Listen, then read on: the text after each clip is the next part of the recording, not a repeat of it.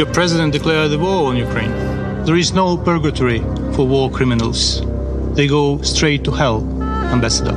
The Governing Council will stay the course in raising interest rates. Zo turbulent als 2022 begint, zo hectisch zal het twaalf maanden lang blijven. Hoewel premier Rutte nog optimistisch begint aan zijn vierde kabinet, verhoogt de Amerikaanse centrale bank voor het eerst de rente.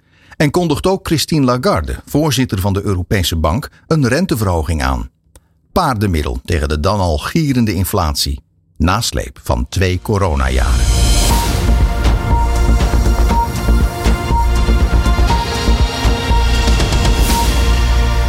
Mijn naam is Martijn Warnas. Ik heet u welkom in deze podcast over het SSPF-jaarverslag 2022 van Shell Pensioen В багатьох містах України було чутно вибух. Ми вводимо воєнний стан на всій території нашої держави.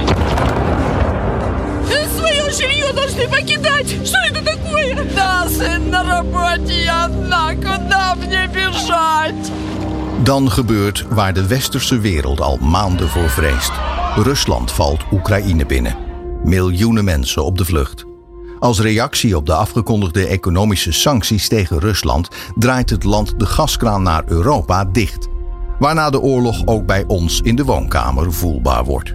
De energierekening ontploft door een gasprijs die record na record haalt en de wereldeconomie leidt naar de ergste inflatie in 40 jaar tijd. Het lijkt wel een ongeluk in slow motion. Het slechte nieuws volgt elkaar maar op. De energiecrisis in Europa wordt met de dag erger. Niet alleen de energierekening kan tien keer zo hoog zijn als normaal, ook voeding en andere producten stijgen in prijs. Niet te lang douchen, het licht uit als je niet op je kamer bent en opletten met wat je weggooit. Het zijn van die dingen die ouders roepen. Zij moeten het betalen en zeker de laatste tijd kost alles steeds meer geld. En blijft er bijvoorbeeld minder over voor leuke uitjes, cadeautjes of zakgeld. Steeds meer families komen geld tekort. In oktober stijgt de consumentenprijsindex in Nederland met 12% Over het hele jaar komt de inflatie in de eurozone uit op 9% en in de Verenigde Staten bijna op 7% Dat terwijl centrale bankiers van de Amerikaanse Fed begin 2022 nog denken dat de inflatie van snel voorbijgaande aard is. Het logische gevolg van een herstellende wereldeconomie na twee zware coronajaren. Ijdele hoop. Voor beleggers, zoals het Shell Pensioenfonds SSPF, zijn de gevolgen van de snel stijgende inflatie en rentes verregaand. Aandelen- en obligatiemarkten noteren in 2022 wereldwijd dikke minnen. Zelfs de aandelenkoersen van big tech zoals Amazon, Meta, Alphabet en Microsoft gaan na jarenlange stijgingen tientallen procenten naar beneden. Een neergang die wordt veroorzaakt door de oplopende rente. Wat betekent dat techbedrijven naar de toekomst toe rekening moeten houden met minder winst en het bedrijf daardoor minder waarde vertegenwoordigt. Althans, in de ogen van beleggers.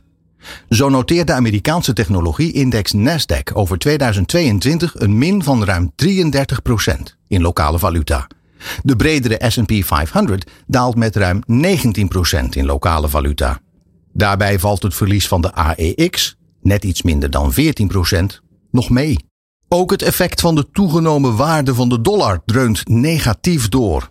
Deels is de waardevermindering te verklaren door de forse Amerikaanse renteverhogingen, deels door een Pavlov-reactie in economisch turbulente tijden.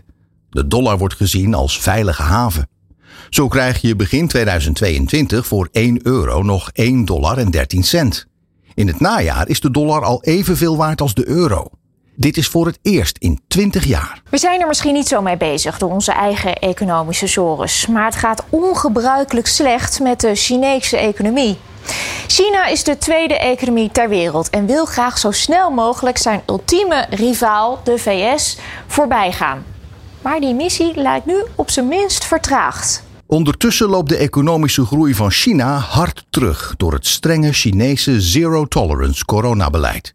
China exportmotor van de wereld, is hierdoor veel minder in staat om westerse landen te voorzien van producten en halffabrikaten. De wereldwijde industrie, waaronder autofabrikanten, ondervindt veel hinder van de chiptekorten. Toch zijn de historische renteverhogingen van centrale banken, de ECB verhoogde de rente naar 2,5% vooral de eerste negen maanden van het jaar negatief voor de financiële markten. In de laatste drie maanden is er iets meer rust. Kapitaalmarkten vertrouwen er steeds meer op dat de inflatie zijn hoogtepunt heeft bereikt. Het lijkt namelijk gelukt. De inflatie beteugelen door de economie met renteverhogingen af te remmen. Maar wat betekent dit voor u, voor uw pensioen van SSPF? Zo'n turbulent verlopen beleggingsjaar. Slecht en goed nieuws. Zo is het beleggingsrendement negatief, bijna min 19 procent. Ook het belegd vermogen is geslonken van circa 33 miljard euro eind 2021 naar 26 miljard euro eind 2022. Iets wat overigens hoofdzakelijk wordt veroorzaakt door de stijging van de rente. Hierdoor dalen de pensioenverplichtingen en stijgt de dekkingsgraad van circa 131% naar circa 138%. Deze stijging van de dekkingsgraad is goed nieuws voor uw pensioen en maakt het mogelijk dat de pensioenen voor pensioengerechtigden en inactieven bij SSBF zijn verhoogd met 8%. Extra goed om te weten is dat pensioenfonds SSBF een robuuste beleggingsportefeuille heeft, waarin gespreid en gediversifieerd wordt belegd. Dus niet alleen aandelen, die het overal gezien het slechtst deden, maar ook andere beleggingscategorieën. Deze investeringen presteerden in dit verslagjaar aanzienlijk beter. Er werd zelfs geplust. Hedgefondsen een plus van circa 2% en vastgoed een rendement van 9%. Dit laatste is trouwens goed te verklaren. De huuropbrengsten van kantoren, winkels en huizen worden in de regel jaarlijks verhoogd met de inflatie, dus alleen al daardoor is vastgoed een gewilde beleggingscategorie. Maar ook daar zal de rentestijging negatieve impact hebben, is de verwachting. Hoe dan ook, in 2022 heeft uw pensioenfonds SSBF een verdere stap gezet in het afbouwen van risico's. Zo is het percentage investeringen in aandelen en private equity teruggebracht van 50 naar 40 procent. Daarbovenop zijn de risico's die een pensioenfonds bij hoge dekkingsgraden loopt afgebouwd met het opschroeven van de zogeheten renteafdekking van 30 naar 50 procent. Hiermee bouwen we aan een stabielere en robuustere financiële positie en zorgen we ervoor dat de kans afneemt dat we in de gevarenzone komen. Alles voor een zeker en goed pensioen. Dank voor het luisteren. U luisterde naar een podcast van Shell Pensioen. Deze aflevering is gemaakt door Debbie van der Voort, Astrid uit den Boogaard, Lennart Fijnbeen, Gerrit Gunning en Martijn Warnas.